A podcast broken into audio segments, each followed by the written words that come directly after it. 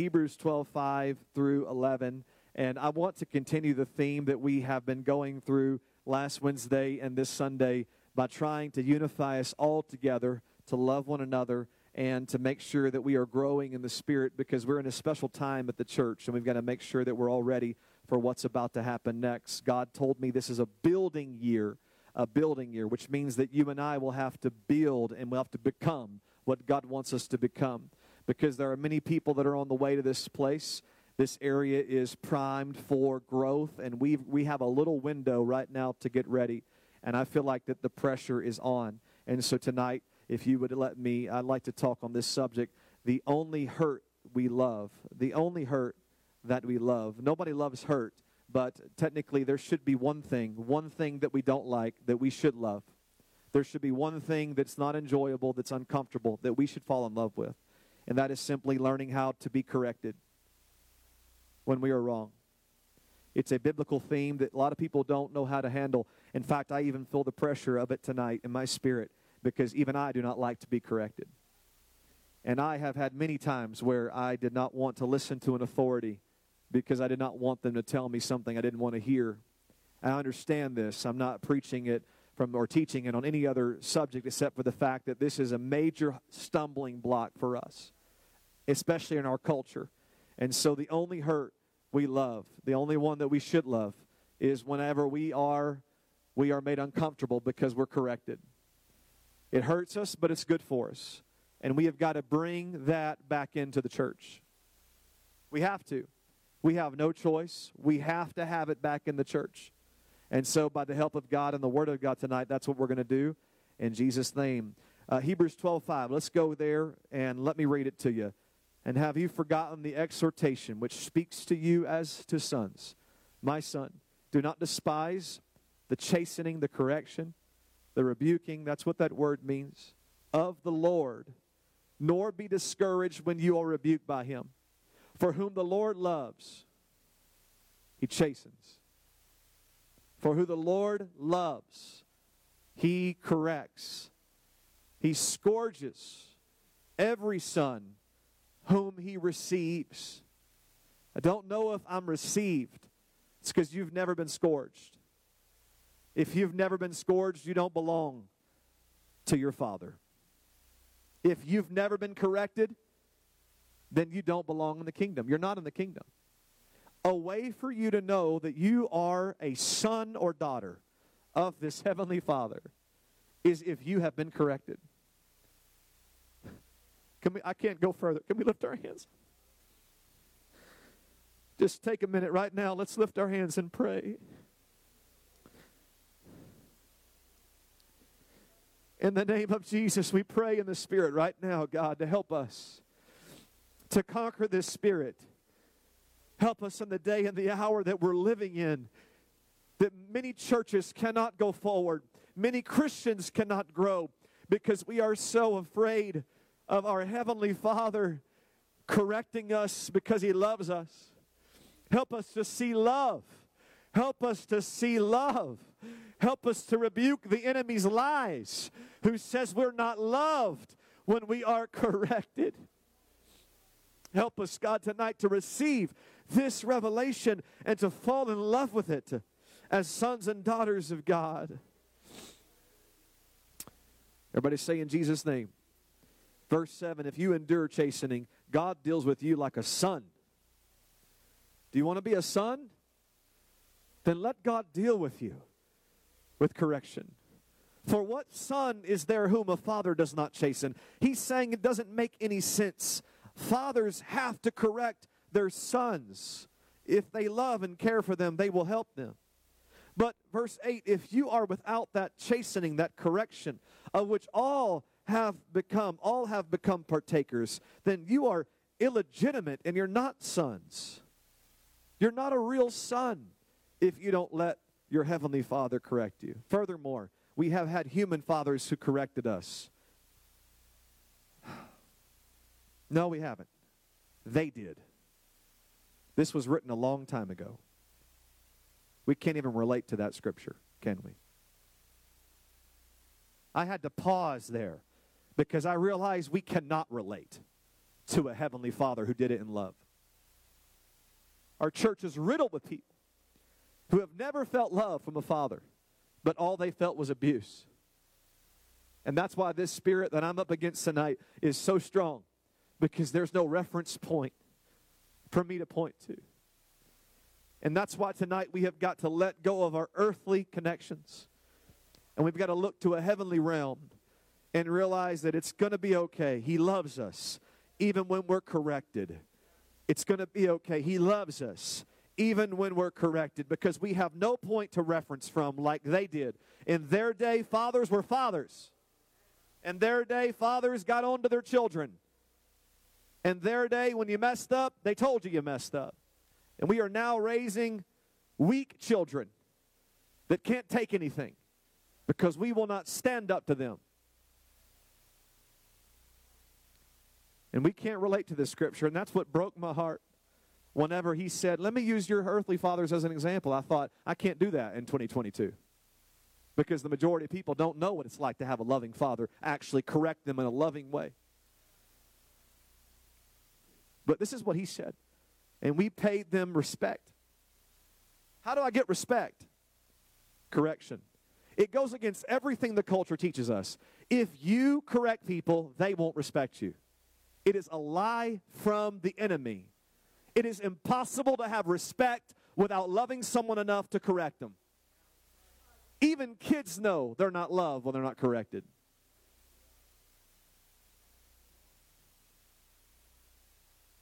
Shall we not much more readily be in subjection to the Father of spirits and live? For they indeed for a few days chasten us as seemed best to them, but, but he for our profit, that we may be partakers of his holiness. There's a reason for correction, ladies and gentlemen. It's so that we can be partakers of holiness. Without holiness, no man shall see the Lord. Your disconnect from God is because you will not take correction. You cannot become holy without correction. Now, listen, the writer of Hebrews is not on another planet. Look at verse 11. Now, no chastening seems to be joyful for the present. This is not super spiritual stuff, y'all. We get it. It's not going to be fun in the moment. And anybody that gets onto somebody acts like it's fun is weird. Now, this is going to be fun. You're in trouble. When you're hurting, it hurts. Should never enjoy, ever enjoy the moment of correction. From either side, the one doing it or the one receiving it. You shouldn't be laughing when you're being corrected, and the person correcting shouldn't be making fun of you while you're being corrected. There's a way to do it, and that is a somber way that this does hurt, but it's also for your good. And it's because I love you. It's painful for the moment, it hurts for the moment. Nevertheless, afterward, watch what the Word of God says. Afterward, verse 11, it yields, it produces the peaceable. Somebody say peace. You don't have peace, do you? Because you don't let anybody correct you. There's no peace in your spirit. Now, maybe y'all didn't get in trouble like I did when I was growing up, but I felt great peace after I got in trouble. And up until that moment, it was great pain. But as soon as it was over, it was like, I'm clean, Jesus. Punishment over, Jesus. I can breathe again. Because you know when you've been corrected, you know you can move forward. And you feel stuck when it lingers over you that you've been getting away with it so long, you have no peace. Look what happens it brings peace, fruit of righteousness. You change, you become more righteous to those who have been trained by it.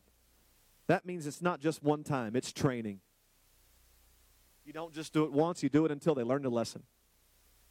Pastor, I, I, want, I just don't want it. I just want it one time. I can take it once. No, you're going to get it every time until you learn it.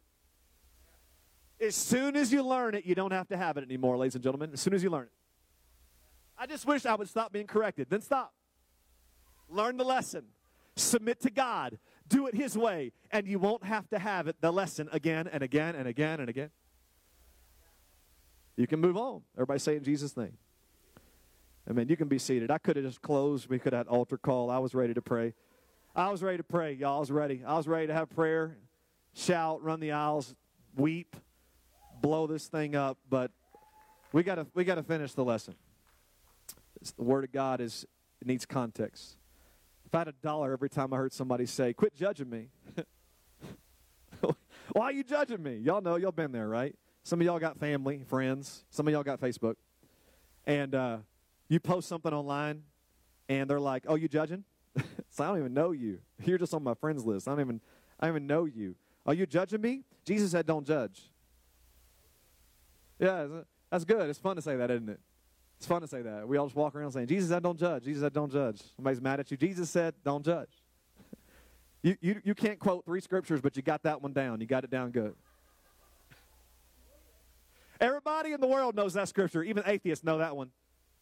Jesus in your Bible said, don't judge. I'm like, that's good. You know my Bible. You got any other ones? That's the only one. It's the most popular atheist scripture. It's the one they use against us whenever we try to preach to them. They say to us, Why are you judging me? Jesus said, Don't judge. That's what they say. But Jesus also said, since you want to talk about what Jesus said, Jesus also said to love God with all your heart and put Him first. So while we're quoting scriptures, let's go ahead and quote that one.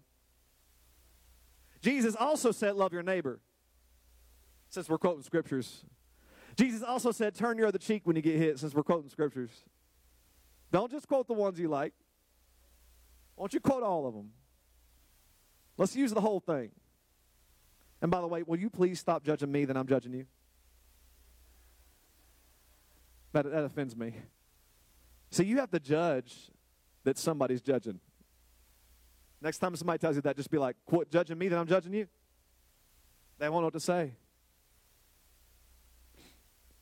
I, this is what I say to people look, if you're going to preach the Bible, preach the whole thing.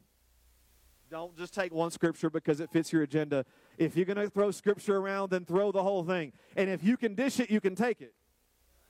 If you can throw one scripture at me, then I can throw 10 back at you. So, you know, this half quoting scriptures doesn't work. In fact, people won't do it if they know that you know your Bible.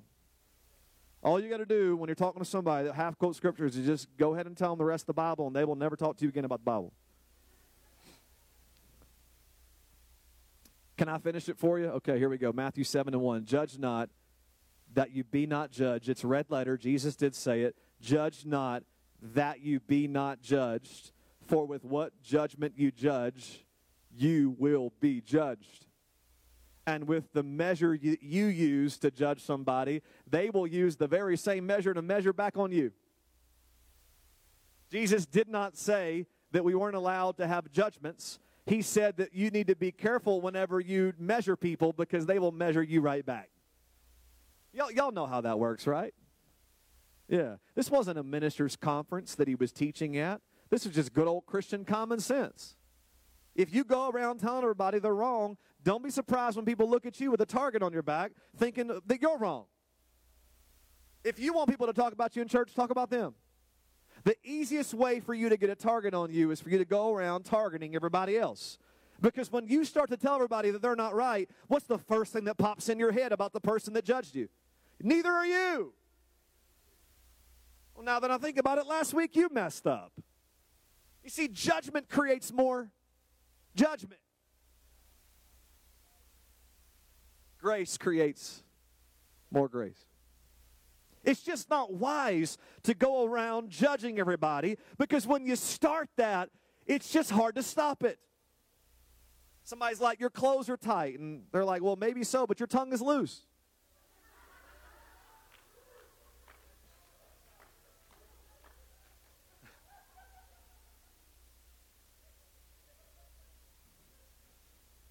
That's what happens in church when people go. It's just not wise. Look, you, you know the people you can get away with telling them they're wrong. And you know the ones that you can't. Why we all think we're the pastor, I don't know. It's hard for me to do it. If they cuss me out, they'll kill you. I just feel this anointing on me to go tell everybody what's wrong with them. Be careful. You will, you will bite off more than you can chew. Here's my philosophy if you if you will tell somebody what's wrong with them, when you get done, ask what's what they think's wrong with you. Or better than that, why don't you start with that one? You know, there's something I want to talk to you about before I do. What do you think's wrong with me? Anything you know me? What do you think about me? I want to make sure I'm right. That's not how we do it, though. Yeah. Some say Jesus is love. Jesus doesn't judge. Well, ladies and gentlemen, he did in the Bible, and he's going to do it again on Judgment Day. Absolutely, 100%. He judged, and he will judge again. He made decisions that people were right or they were wrong. He told people to go and sin no more. He spoke up about controversial subjects. He called people vipers. He threw tables over. He got angry and mad. Yeah, he did. And he was the Christian. So please turn off the TV evangelist who gets rich lying to you. Because if you did turn him off, he'd have to sell his jet and you could buy a bigger Bible. Jesus gave commandments, not suggestions. Commandments. Commandments have, somebody say, consequences. Well, Jesus is my heavenly Father. You say it real sweet and pretty, like, like he's not going to judge you. Yeah. Well, your heavenly Father believes in correction. Your heavenly Father, you're exactly right. He's your heavenly Father, and your heavenly Father believes that you got to get right while you can. Jesus is love. Yes, you're right. Finish the rest of the Bible. Jesus is holy. Love gives you access to holiness, but holiness requires that you change. At the cross, Jesus took your place and became the door. His love unlocks the door, but your love walks through the door. It takes two to have a relationship. It takes two for you to be holy, and it takes two for you to be saved. There is no such thing as once saved, always saved. Salvation is like a, a symbol of marriage. Right now, we're engaged to be married and we're supposed to be saving ourselves for Jesus. Or we're not in heaven yet. We have the ability to walk away. We can take this engagement and we can just stop it right now. Some people think that I'm just saved no matter what I do. Why would you correct me? I'm saved. You see, if you believe in once saved, always saved, then you don't believe in judgment. You can't believe in judgment. In fact, the reason why you're so mad is because you're wondering why I'm judging you. You're already saved. So I've got to debunk the once saved, always saved doctrine so that you realize that you can make a mistake while going to church and you can still be lost. We have got to get that spirit out of Christianity that says this is pointless for you to correct me and make me mad and angry and take a chance on getting me upset. Don't you know you're wasting your time? I'm saved no matter what, Pastor. So, so if you're once saved, always saved, then why does the Bible say that there are going to be blots in the book of life? Blots, where there was a name and now there's not one. Psalm 69 28, let them be blotted out of the book of the living and not be written with the righteous. Revelation 3 and 4, you have a few names, even in Sardis, who have not defiled their garments, and they shall walk with me in white, for they are worthy. He who overcomes shall be clothed in white garments, and I will not blot out his name from the book of life, but I will confess his name before my Father and before his angels. So if you have to do something to get God's Spirit, then why can't you do something to lose God's Spirit? If it takes repentance to have the Holy Ghost, it takes turning away from the Holy Ghost to lose the Holy Ghost. Remember, we are sheep choosing to follow a shepherd. We are not sheep being pushed by a shepherd. There are times we go astray, and thank God we have a Heavenly Father that will pull us back in with that staff that will correct us. Thy rod and thy staff, they comfort me, David said. You got to get to a place in your walk with God that you are comforted by the path. By the direction, by making sure you're going to go the right way. That brings me comfort knowing that I'm right with God. It brings me comfort knowing that I'm going to make it in eternity. It brings me joy to know that He's got me back on track, that He's corrected my bad ways, that He caught me in time. That brings me joy. And while I don't like the hurt, I love the idea that I get to be right with God when I've gone the wrong direction. Is anybody thankful for a father who loves you more than your earthly father? That he's not content for you to go to hell and for you to be lost, but he wants to help you make it when you go astray. Jesus, help us to love this one hurt in the church. You can get mad at anything else you want to get mad at, but don't you get mad at this one thing. You need to fall in love with correction. We, we've got to we've got to be intentional. We've got to we've really got to amp our minds up on this one because what's the first thing that happens in your body when someone says, "I need to talk to you"? You just your just body freezes, especially if you're in like an office setting. Sir, can I talk to you in the can I talk to the office, brother? Office. It's like, what did I do? Did I sin? Am I on Facebook? What happened? Somebody say something about me? Isn't it crazy how you don't even know what's going to happen or what they're going to say? But you're already scared. What is it about us that we just we just lose our minds when we feel like somebody doesn't agree with us? What is it about this spirit that we're so scared that something bad will happen? Yeah, I know. I'm sad to announce today that many will be confused on Judgment Day that's coming very soon.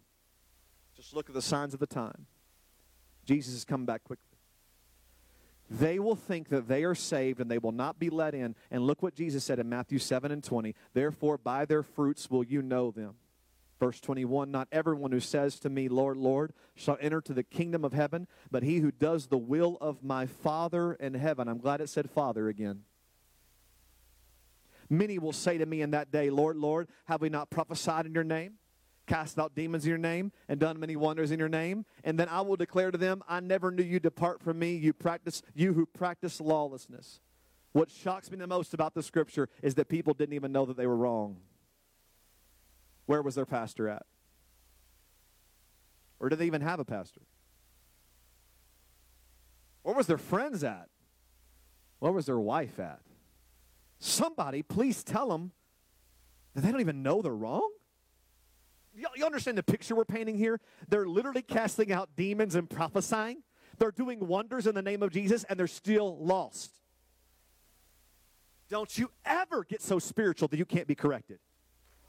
Don't you dare ever talk in tongues so long that you can't sit there and take critique. Don't you ever have something so powerful happen to you that you no longer need a covering in your life. This is the most dangerous place you could ever be. There is never a moment uh, where you're so close to God that you don't need a covering or correction in your life. Why is it the people who, who have the most going for them that are the hardest to correct? Because they just can't understand how you could be complaining after all the good I've done. It's just never good enough for you, Pastor. We have to be so careful when God begins to anoint us and use us and make us feel like we're something to make sure that we're still open to correction, that our hearts are still open for things we don't see. Don't forget that when you're doing big things for God, it's easy to be blinded by your own pride, thinking that you have nothing wrong. I will say it like this the higher you climb, the longer you've been in church, the more submissive you've got to be. I've been in this thing 40 years. Who are you going to tell me you're 38 year old? I've had the Holy Ghost longer than you've even been a pastor before, and you've been alive before. What are you going to tell me? I know so much. Going to be lost one day. People just like that. People that did powerful things, that knew everything about God, they're going to be lost one day because they didn't even know. Somebody just would have told them. You know why we had to get gifts of the Spirit out of the church? Because it kept ruining everybody's hiding secrets. It's hard to find a Pentecostal church anymore. It's got a lot of gifts of Spirit, prophecy, revelation. In fact, all the prophecy here now are all good. Yea, I say unto you, I'm going to bless this church. Well, when I was growing up, it was like, one of you better get right, you're going to die.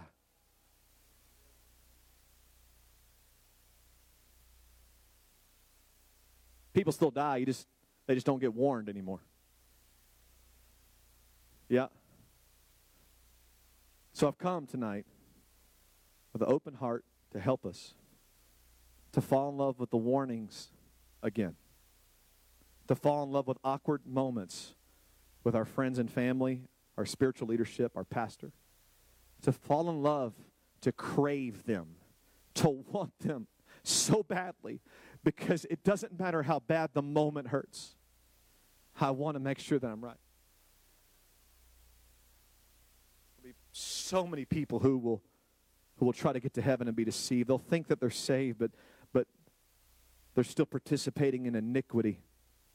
They'll wait for judgment day and then they'll find out the judgment because why you judging me?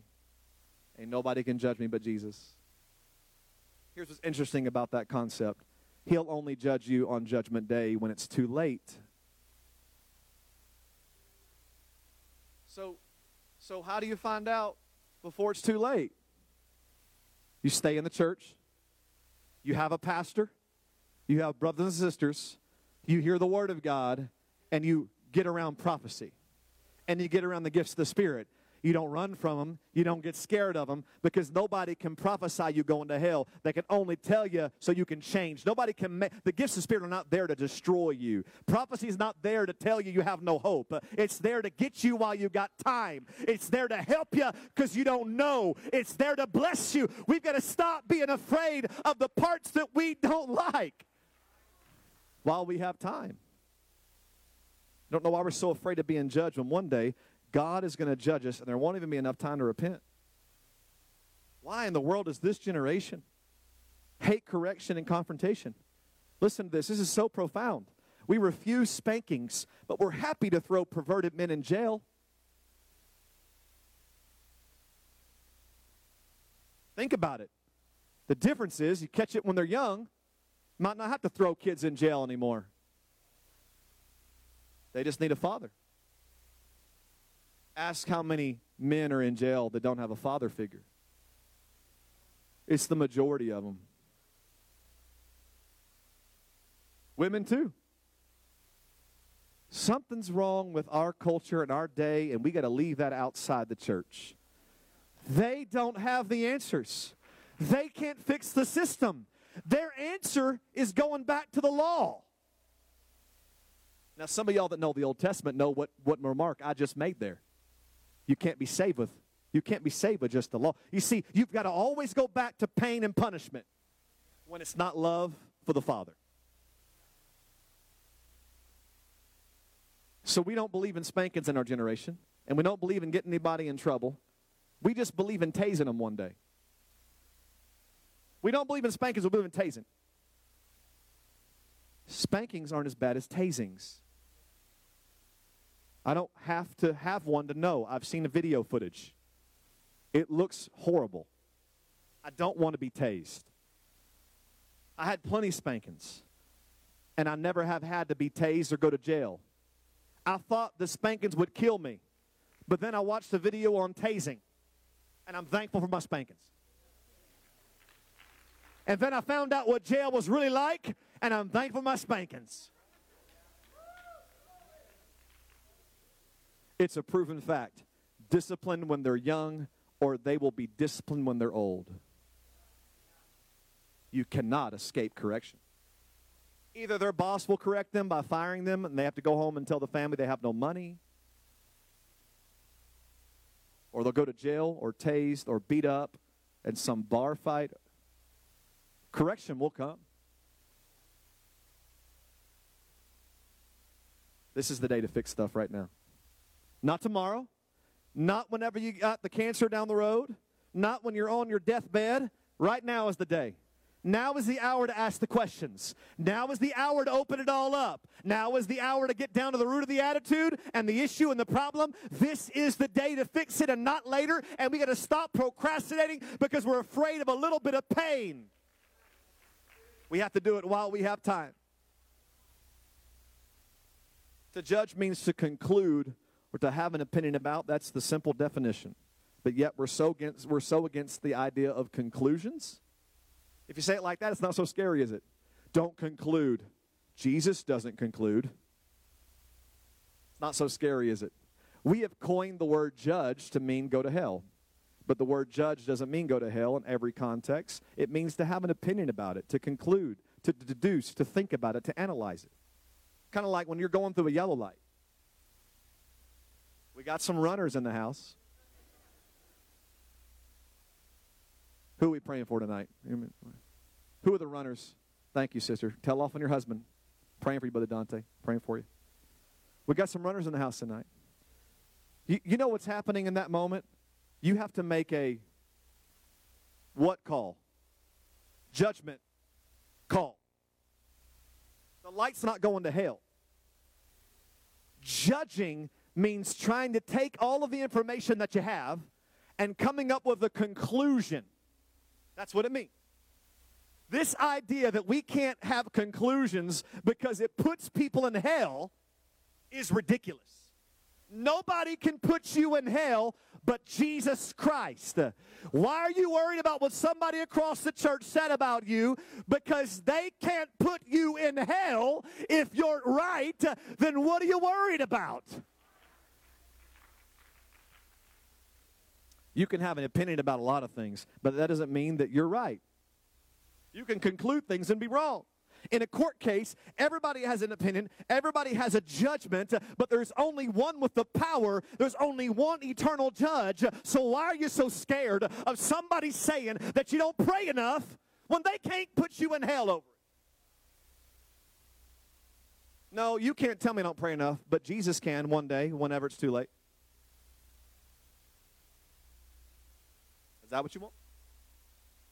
That's the spirit you got? And nobody can tell me nothing except Jesus. He's already told you. He already sent a messenger. He put it in the Bible. But you ignore all that. You get mad at people when they try to help. And we say stuff like this only God can judge me. That's nice to say that. That frees you of having to hear it. People do not have the final say for someone's salvation. Get that through your mind. When somebody says you're not right, it doesn't mean you're lost forever. That's what triggers you. That's what makes you mad. What makes you mad is is you feel like somebody's saying that you're going to go to hell. That's not what we're saying. We're saying you don't have to go to hell. You can fix it right now. But listen, if you don't fix it, then you might end up in hell. I didn't come do all this to make you mad. I did this because I love you. I did this because I want to catch it early. I want to make sure it's okay. I didn't come just try to fight you. I'm not trying to not sleep tonight because you're mad at me. I did this because I care. Oh, there's the issue right there. People will handle it if we let them know that we care. Pastor, I just I felt something for a brother in church. I'm going to go tell him. Hold. Well, pause. Does he even like you? It's not going to do any good for you to tell somebody that the Lord told them they ain't living right if they don't like you.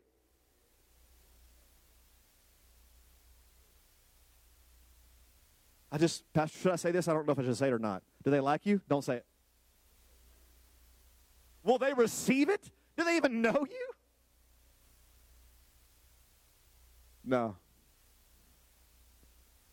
No, you, you, you want to make sure somebody can receive it. Listen, here's the context. Our Heavenly Father gets away with it.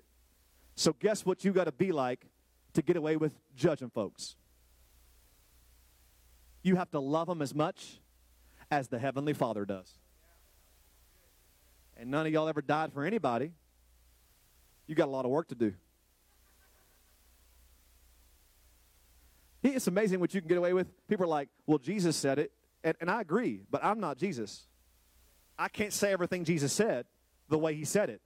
I'm working on it, but I'm not there yet. I can say some stuff, but I can't say everything. Don't, I don't think I would probably look at Barack Obama and call him a viper.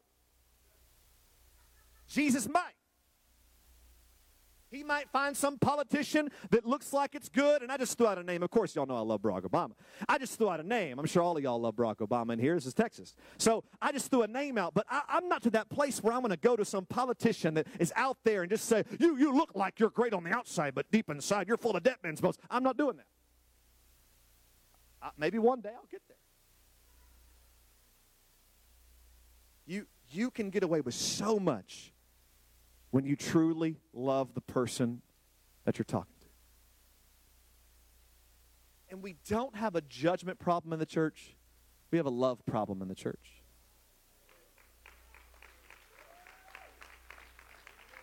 Because you know what? 90, 90% of y'all are right. You found some issues in somebody. You're right. But you know the problem is not that. The problem is they don't believe that you love them.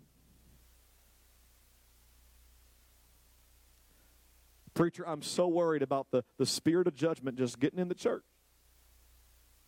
Christians are judgmental because they have been taught right from wrong. That is not the issue, ladies and gentlemen. You can't take it out of the mind of a Christian when homosexuality is wrong. It's wrong. I'm not judging you. Don't put words in my mouth. I'm telling you, according to God, it is wrong. You are a hater. You judge. What? You don't even believe in God. You're, you're going to turn into dirt. You're going to be happy and fine. Don't worry about it. I'm going to love you the same. We've been taught wrong from right. What do you get when you get a bunch of people that know wrong from right hanging out with each other? Hey, you're wrong. How you know? Because that's what we do in church is talk about wrong and right. Y'all, it comes with the territory of being taught things. Ignorant people can't judge. They don't know any better. And that's why some churches out there that have no guidelines to go by, everybody gets along great because there's nothing wrong. Pastor, he slapped someone. That's not in the Bible. Who cares? That's fine. They're good. Well, that guy cussed someone out. That's cool. Doesn't matter. Nothing's wrong. We're saved. When there's nothing wrong in a church, there's no judgment. But because we're the truth church, because we preach the whole thing, we know there is wrong and there's right. There's sin and no sin. It's a part of the territory of having people with knowledge that know better. So it's, it's not a judgment problem, it's a love problem. We, we know a lot of laws and scriptures, we just don't have the love. You're right. Yeah, you're right. You caught somebody. They, they weren't being good. But you know why nobody wants to listen to you, ladies, sir? Because you have no love for anybody. Pastor, there's something wrong with this church. But you can't convince anybody because no, you don't love anybody. So it's a love issue. Yeah. Christians, yeah, they can be hypocrites, yeah. Sure, we understand they can preach the five scriptures that they love to you, but God forbid that you preach the five that you love back to them. We all have something to work on, don't we? We all have something you can catch us on. We all have our weaknesses and our strengths, uh, and we could spend the whole service walking around pointing at people saying, You have a flaw here. And you're right. You caught me. But I don't care. Because I think you're attacking me. We don't have a judgment problem, we have a love problem. Secondly, it's not just hypocrites in the church. A lot of times Christians just are simply inconsistent. They have a bad day. I cannot believe that sister didn't look at me. Okay, y'all, let me teach you something about people. They have bad days.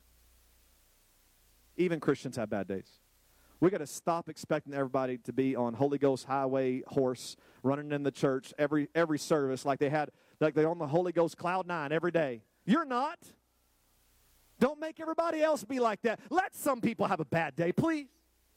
If you don't shake my hand and look at me, I'm not going to go home and lose sleep over it. I'm going to pray for you because you probably had a bad day.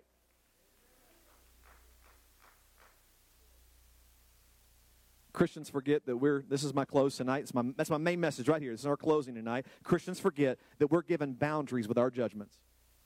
And I'm going to go to the scripture right now. I'm going to show you three boundaries. I believe it's three boundaries that we have. Are you ready? All right. The Lord let me wake up early this morning my dog urinating all over the floor. So I am just as tired as y'all of this tonight, okay? Normally I'm ready. I'll stay till 11. I'm ready to party. Tonight, I'm trying to close for me, okay? First, we are not allowed to judge those outside the church. Stop laughing long enough to catch this one because we need this one. Are you ready? We are not allowed to judge those outside the church. It is biblical. Felt a big wall right there.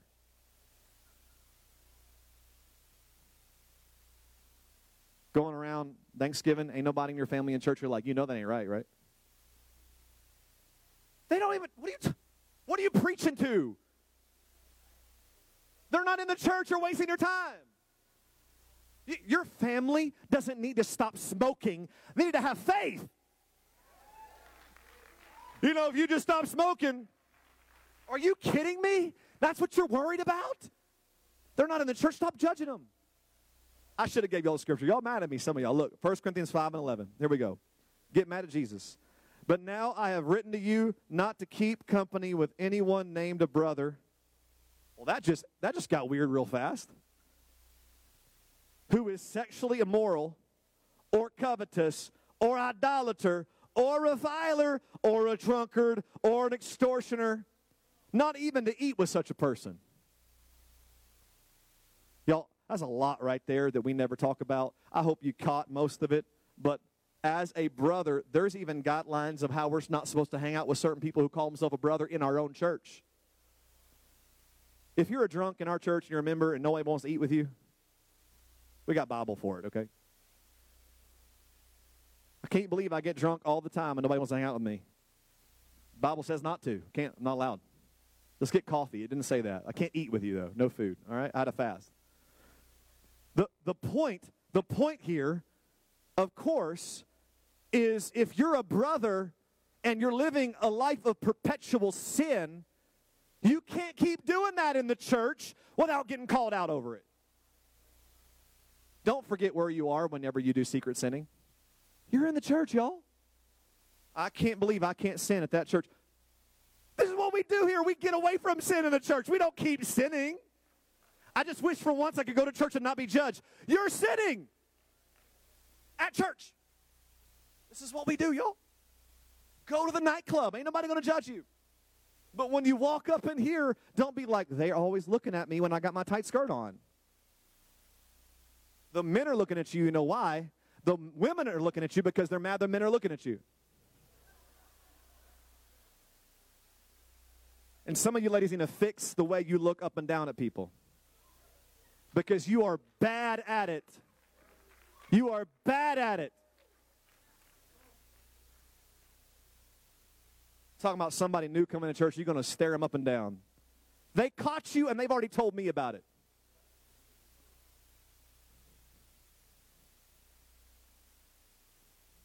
Help us, God. I wish somebody would have told this to me in Bible college right here. This would have helped me a lot. For, verse 12, for what I have to do with judging those also who are outside. That's a question. He says, What do I have to do with judging people who are outside? He just talked about this brother who's living a secret life of sin, and he's in the church. Now he says, What do I have to do with judging people who are outside? Do you not do you not judge those who are inside? He said, Why would I judge those who are outside? But don't you guys all judge those of you that are inside? All right, let's keep going here. Let's find the context. Verse 13. But those who are outside, God judges. You do what you want to do. If you think you're God, you want to go be God, you go judge everybody outside the church. I'm not doing it because only God judges those who are outside the church.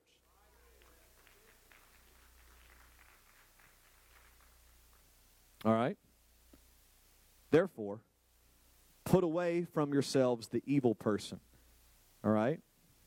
So, what we have here in the context is we have a situation where we know we're supposed to judge on the inside of the church, not the outside. So before you start to say, Awesome First Church, there's a lot of judgment going on, judgment begins at the house of the Lord. Guess what? We're the smartest people in the world to help you with your problems because we are spiritual people. And you've got a spiritual issue. Don't you dare come to church scared or wondering why there's spiritual judgment when this is the only place to get it.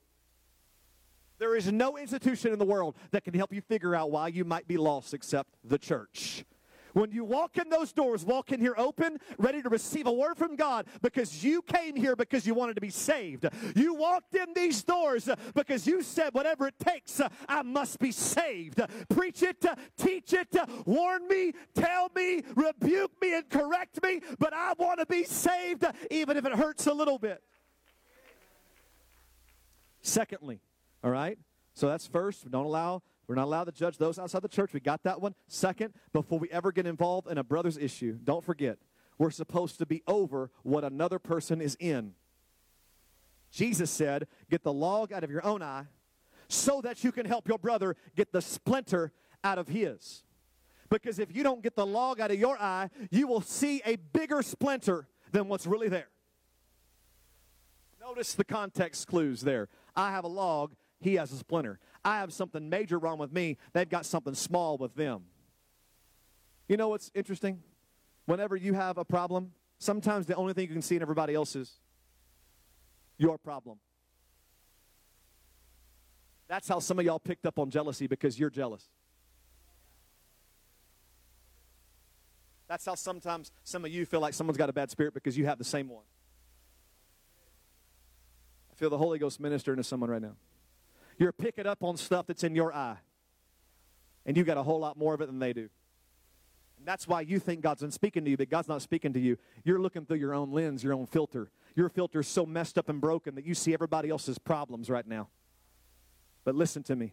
It's really your one big problem. And if you can deal with your problem, when you get done looking at your brother after you fix your problem, you'll realize that the thing you thought was so big is just a little bitty problem. You know what? I love people a whole lot more, and I see a whole lot less problems when I fix my own.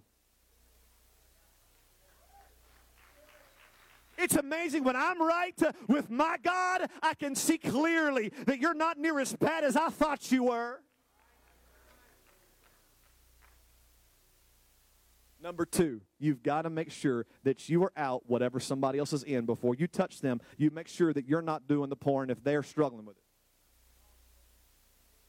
Make sure you've conquered the anger issue because you caught theirs. You have to fix your issue first. And this goes for your marriages too. You can't say love and respect and all those words if you're not willing to do it.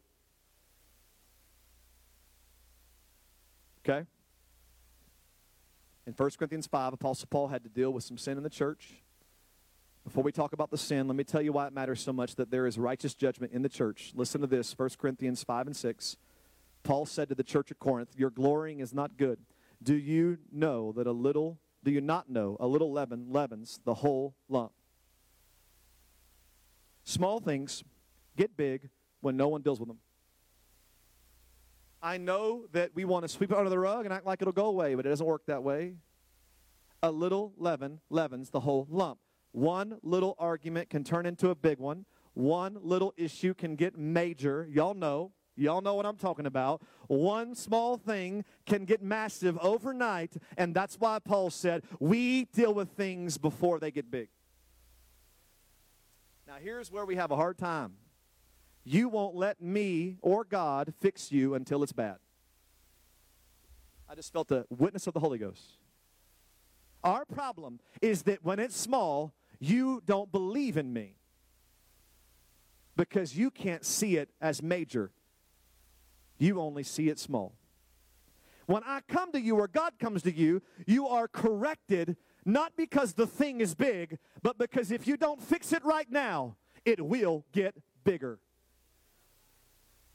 But our insecurities are, Pastor, you're making a big deal out of something small. You're exactly right. A little leaven will grow to be bigger leaven. You have got to release not just large problems to God, but small problems. I'm feeling the Holy Ghost witness right now. You may not feel it. I feel it right here on this stage in my heart right now. The Lord is speaking to me in the Holy Ghost to help somebody right now. You have loose, large problems. Let me give you an example. You'll let me deal with your divorce, but not your fighting. You will let God step up in your business whenever everything's about to fall apart. But you will, you will call me crazy for stepping up when you miss a few services. Listen, in the spirit realm, we operate three years down the road. We don't just do stuff because of what we see naturally. We make a move because we feel it in the in the supernatural, in the Holy Ghost. Uh, and you may say it's small, but to God, if it's not dealt with, it gets larger. How many times as a pastor have I felt pushed back because you said it's just small, get away? But a little leaven, left alone, gets big. Will you release in the name of Jesus correction for small things so that you can stop getting hurt all the time. You can stop having a bad life all the time. You can stop having the cycle of pain and, and anger and issues. Will you release God in the name of Jesus? We release someone to deal with it on the small levels so it never has to get big. Will you let me preach about fornication so I don't have to talk you out of abortion?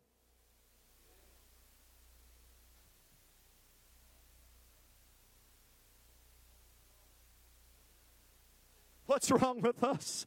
We want to rescue. We want God to rescue us when it's too late. But God wants to send this prophetic ministry to catch it while there's still time. Don't marry that guy. Don't go to that college. Don't take that job. You think I'm being overbearing. I'm just trying to catch you while there's still hope. I'm just trying to fix it while we can still fix it. But you want to push us away and push God away and get mad. God, help us to get passionate about the little foxes because the little foxes are the ones that spoil the vine. It's the things that slip through unawares that no one touches because we're so busy casting out devils and we're so busy doing all these spiritual things, we get back the small things, the small things. Oh, it's just one service. Don't ever say it. I will never ever be cool with just one little sin, just one little disobedience. The Lord is not okay with small things. And what you feel from your spiritual authority is not anger at you, but you feel a passion, a zeal to catch it while there's hope. Lord, help us in the name of Jesus. When issues are dealt with, listen to me tonight as your pastor. You may hear a version of it from somebody and never hear it from me. When issues are, when issues are dealt with from a pastor to an individual that is offended because they would not receive correction, nine times out of ten, that person feels like they have to go get a few people on their side so that if word gets out, they can be validated. And you might hear from three sources that they got in trouble, and you'll hear their version. And they'll say to you, it wasn't even a big deal, and I got in trouble. And you'll never hear my version, and you'll have to make a choice to trust the pastor, to deal with issues when they're small, or believe that I'm going around lighting fires for fun.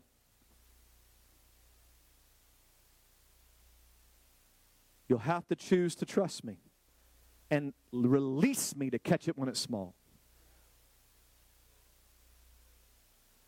Now, let me mention Hope Silo. We have guidelines for Hope Silo, our church school. And for the last couple years, we have been very merciful because it's a new school. We've got new members at our church. But we will have to be more strict going forward to make sure that we're reaching our goals as a school. Everyone in our church knows we started this because we wanted our kids to have a spiritual atmosphere, number one. Academics were not number one, but the spiritual was number one.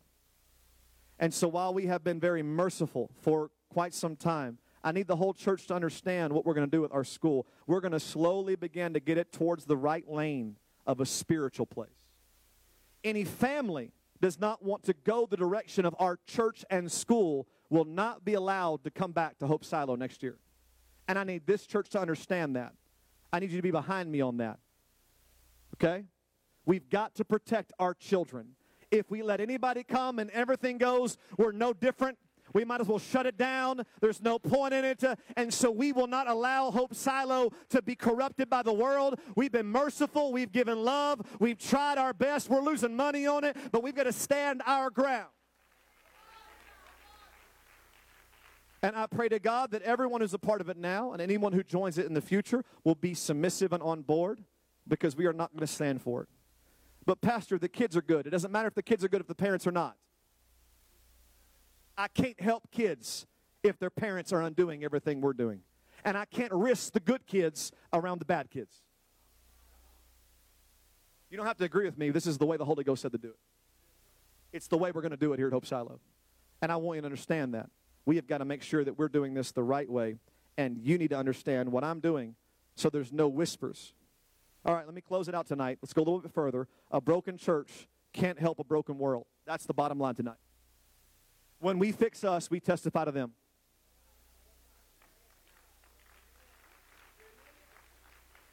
You know what works best at Christmas time when all your family's out of church?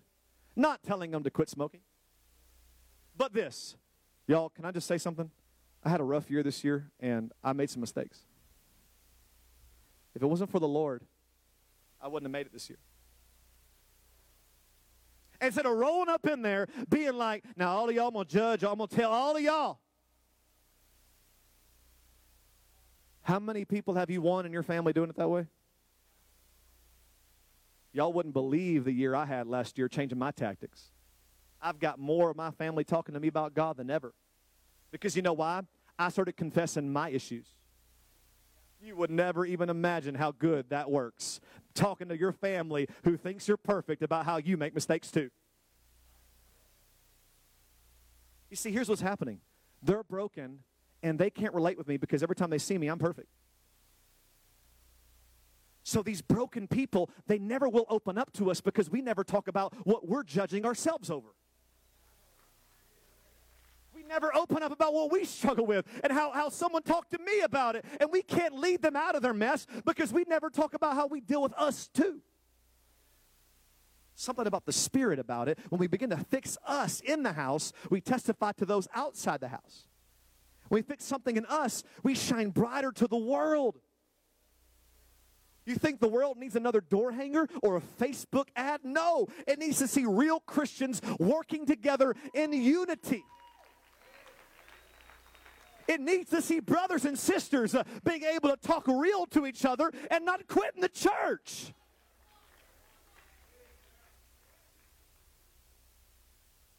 First Corinthians 5 and 1, it's actually reported there's sexual immorality among you, Paul said, as such sexual morality is not even named among the Gentiles, and a man has his father's wife. This letter is written to churchgoers, yes, because church people mess up too.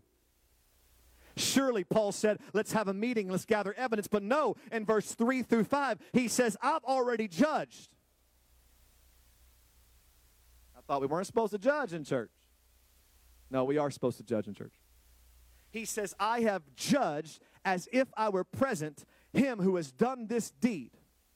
And in the name of Lord Jesus Christ, whenever you're gathered together along with my spirit and the power of the Lord Jesus Christ, deliver such a one for the destruction of flesh, that his spirit may be saved in the day of the Lord Jesus. Remember now that he did this to save the man, not to hurt the man. You will never, ever be able to lie and speak against the ministry of God by saying what that man did was bad. What we do is for the salvation for people's souls eternally. We don't do this because it's fun. We don't say stuff like because we enjoy a power trip. We do it because we know people have got one shot, one chance. This is the only life people have, and we've got to reach them while they're breathing. Do not tell me you love people if you're not willing to get dirty to save them. Why'd you do it, Paul? So his spirit could be saved. Why'd you do it, Paul? So his spirit could be saved. Listen to me before we close this service tonight. Judgment on the earth is grace, and you should be thankful for it. It's God reaching out to you saying, You still have a chance tonight. You want a grace service? This has been the most merciful grace service we've had in years because right now you're getting the chance to look inside your heart and make sure that you make it to, to heaven tonight. If you want to get right, if you want to get to be right, open up to earthly judgment. Who cares if what they said about you hurts you? If you're saved for it, then thank God that brother over across the church got on your nerves. Give God a praise for it. Who cares if they hurt you? If it ends up saving you, then you ought to just be thankful. Go shake their hand a few weeks later and say, Thank you for making me angry. Who cares if you're even kicked out of the church if it makes you repent? Because we couldn't get you to do it all the years you were in church. Sometimes folks just need to go. Can I, can I address that spirit real quickly? But, Pastor, they left church. They'll be lost. You'd be lost in church. Don't you ever, ever let that spirit come in and say, I can't believe Pastor didn't do more to keep them in church. Some people need to go, and I know it. And the devil will lie and say that pastor must not love people because he didn't run out the door chasing them. Some people must be released. Not because we don't care, but because we've tried everything in the house. Sometimes they got to get out the house. We love them the whole time they're gone. We pray to God they'll come back. Some people just will never be saved until they get out of the church. So let's all stand. Anybody remember back in English class? This is one of my favorite ways to, to explain judgment. I thought my teacher was, was lazy. Anybody remember whenever they, they used to make you grade their papers they get paid to do, which these days they might need help. I hear that there's a, an issue with teachers. It makes sense more now than ever to have your kids do your work for you because there's not enough teachers to go around. But when I was growing up, they had plenty of teachers. And they, they gave us the paper and they told us to go through and they told us to take their friends and we would trade. And my friend would then begin to read through my paper and they began to mark all over my beautiful paper that I thought was going to be wonderful. And they began to mark everything that I did wrong. And that can really make a, a young, sensitive male that plays tennis. And if not, now you know. See, y'all didn't laugh till that part because you understand. Plays tennis. It can make make you have a little, you know, can touch your, your feelings there and make you feel sad. And they'd mark all over it, and they would just make me feel my feelings would be just so destroyed. You know, these days I'm sure it would be on the news. Preposterous what just happened at this school down the road. They made each other grade each other's papers and find out who was dumber than the other one beside him. Now they are embarrassed, and now they are telling everyone they're never going back. Y'all know that's how it would go these days. Because because these days you can't let anybody know you're struggling. Everybody's perfect. Everybody gets a trophy, all that. But I, I would know if the neighbor beside me had no clue how to, how to write words. And he would know if I was bad at it. And it was very embarrassing. But the best part of the story, and if y'all know, y'all know what I'm talking about, the best part of the story is whenever at the end she said, okay, now I'm going to give you one chance to fix what your, your neighbor complained about. I'm going to give you one chance to turn in before your final grade. To take the critique of those around you and be able to use it for good. And in that moment, my hurt went away. It turned to great joy because I realized in that moment that if my friend was smarter than me, there was a good shot that I could fix my grade and I could get a passing grade. And I got so excited when I realized that all the critique and all the judgment wasn't final. But I got to use it to, for my own salvation. all of a sudden the embarrassment was gone and the hate was gone, and I high fived my friend and said, Dude, you saved me. Because if you had not critiqued me, if you had not marked all over my creation, I would have been lost. He's appointed a man once to die. After that, the judgment. But this, ladies and gentlemen, Corinthians says, is acceptable time. This is the day of salvation. And as long as there's breath in your body, there's hope for you. Stop being afraid of correction. Stop being afraid of correction. Stop being afraid of getting your feelings hurt. embrace it. say it again to me. I want to know more.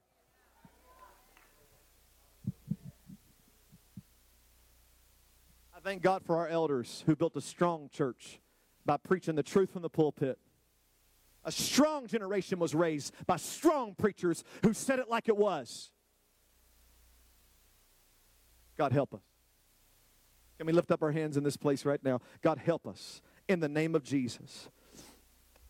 God, I feel like tonight you have sent me here, Lord, to open up my heart, to drive a point home to every member of our church in this lesson that going where we're going, we have got to be able to handle critiques from our brothers and our sisters. God, baptize us with fresh love and wisdom. Right now, God, I give you permission to help me get the log out of my own eye so that I can see clearly what's truly bothering my brother and my sister. Lord, it all begins with me right now. It all starts with me right now. It all starts with me in the mirror, God. I want to be cool with correction from spiritual authority, from you, from your word, God. I'm open to it and I want it. Somebody say, I want it.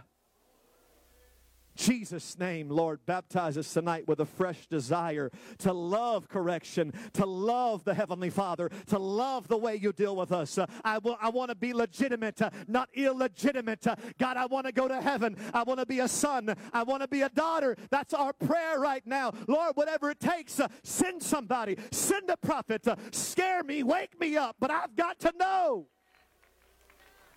I must know Jesus. I thank you to those of you in the church who have come to me in private and said, Pastor, if there's ever anything that I'm struggling with, please tell me. You know what's interesting about that? The people that come to me and say that usually have nothing to work on. Because the people that can say it are usually already doing a lot in their own private devotion. I have found that just the openness for correction is a beautiful spirit that doesn't really even need correction. I'm so scared if I open up to correction, I'll be abused. Not in the kingdom. In the kingdom, the openness to correction puts you in the right spirit.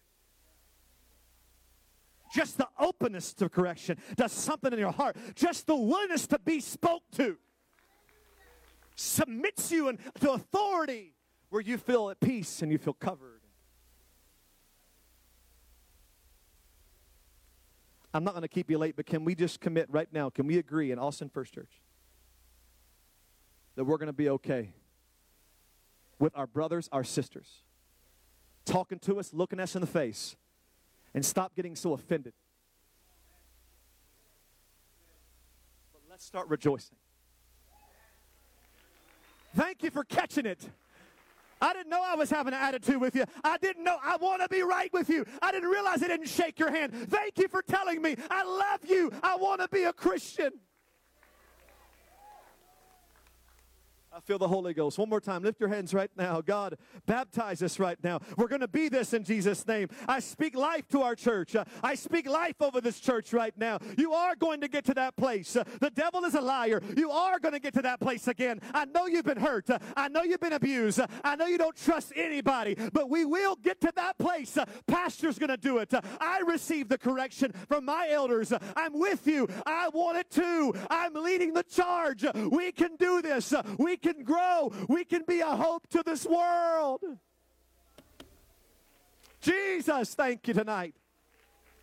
Jesus, thank you tonight. We want it, Jesus. Woo!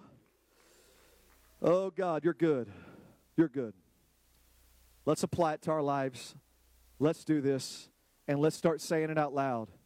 Tell me, tell me, tell me, tell me. Tell your, tell your spouse tonight when you get home in the car, say, seriously, seriously. Maybe you need to wait till you get home. Look them in the eyes and say, for real, I will not get mad at you. Tell me the truth. Am I saved? I'm not joking right now. There's probably been times my wife knew that I would be lost.